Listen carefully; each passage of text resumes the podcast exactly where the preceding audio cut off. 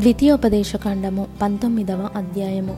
నీ దేవుడైన యహోవా ఎవరి దేశమును నీకిచ్చుచున్నాడో ఆ జనములను నీ దేవుడైన యహోవా నాశనము చేసిన తరువాత నీవు వారి దేశమును స్వాధీనపరుచుకొని వారి పట్టణములలోనూ వారి ఇండ్లలోనూ నివసించినప్పుడు నీవు స్వాధీనపరుచుకొనున్నట్లు నీ దేవుడైన యహోవా నీకిచ్చుచున్న దేశములో మూడు పురములను వేరుపరచవలెను. ప్రతి నరహంతకుడు పారిపోవునట్లుగా నీవు త్రోవను ఏర్పరచుకొని నీవు స్వాధీనపరచుకొనున్నట్లు నీ దేవుడైన యహోవా నీకిచ్చుచున్న దేశము యొక్క సరిహద్దులలోగా ఉన్న పురములను మూడు భాగములు చేయవలెను. పారిపోయి బ్రతుకగల నరహంతకుని గూర్చిన పద్ధతి ఏదనగా ఒకడు అంతకుముందు తన పొరుగువాణియందు పగపట్టక పొరపాటున వాని చంపిన ఎడల అనగా ఒకడు చెట్లు నరుకుటకు తన పొరుగువానితో కూడా అడవికి పోయి చెట్లు నరుకుటకు తన చేతితో గొడ్డలి దెబ్బ వేసినప్పుడు గొడ్డలి పిడి ఊడి వాని పొరుగువానికి తగిలి వాడు చనిపోయిన ఎడల వాడు అంతకుముందు తన పొరుగువానియందు పగబట్టలేదు గనుక వానికి మరణదండన విధి లేదు. అయితే హత్య విషయములో ప్రతిహత్య చేయువాని మనస్సు కోపముతో మండుచుండగా మార్గము దూరమైనందున వాడు నరహంతకుని తరిమి వాని కలిసికొని వాని చావగొట్టకయుండునట్లు ఆ నరహంతకుడు పారిపోయి ఆ పురములలో ఒకదాని అందుజొచ్చి బ్రతుకును. అందుచేతను మూడు పురములను నీకు ఏర్పరచుకొనవలెనని నేను నీకు ఆజ్ఞాపించుచున్నాను.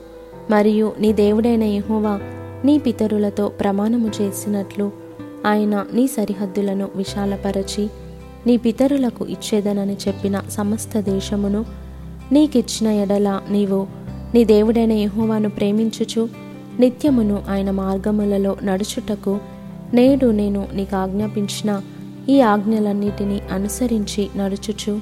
ఈ మూడు పురములు కాక మరి మూడు పురములను ఏర్పరచుకునవలెను. ప్రాణము తీసిన దోషము నీ మీద మోపబడకుండునట్లు నీ దేవుడైన యహోవా నీకు స్వాస్థ్యముగా ఇచ్చుచున్న నీ దేశమున నిర్దోషి యొక్క ప్రాణము తీయకుండవలెను. ఒకడు తన పొరుగువాని యందు పగపట్టి వాని కొరకు పొంచియుండి వాని మీద పడి వాడు చచ్చున్నట్లు కొట్టి ఆ పురములలో ఒకదానిలోనికి పారిపోయిన ఎడల వాని ఊరి పెద్దలు మనుషులను పంపి అక్కడ నుండి వానిని రప్పించి వానిని చంపుటకై హత్య విషయములో ప్రతిహత్య చేయు వాని చేతికి వాని నప్పగింపవలెను. వాని కటాక్షింపకూడదు. నీకు మేలు కలుగునట్లు ఇస్రాయేలీల మధ్య నుండి నిర్దోషి ప్రాణ విషయమైన దోషమును పరిహరింపవలెను. నీవు స్వాధీనపరచుకొనున్నట్లు నీ దేవుడైన యహోవా నీకిచ్చుచున్న దేశములో నీకు కలుగు నీ స్వాస్థ్యములో పూర్వీకులు నియమించిన నీ పొరుగువాని సరిహద్దు రాతిని నీవు తీసివేయకూడదు.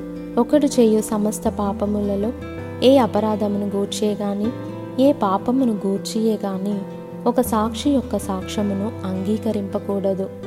ఇద్దరు సాక్షుల మాట మీదనైనను ముగ్గురు సాక్షుల మాట మీదనైనను ప్రతి సంగతి స్థిరపరచబడును.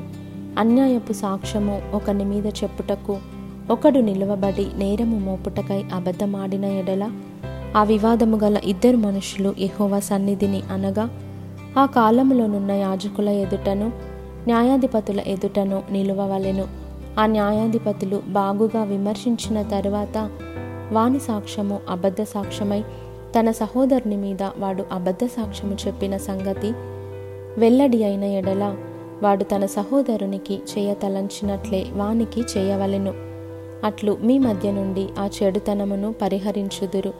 మిగిలిన వారు విని భయపడి నీ దేశమున అట్టి దుష్కార్యము ఇకను చేయకుందురు. నీవు ఎవనిని కటాక్షింపకూడదు?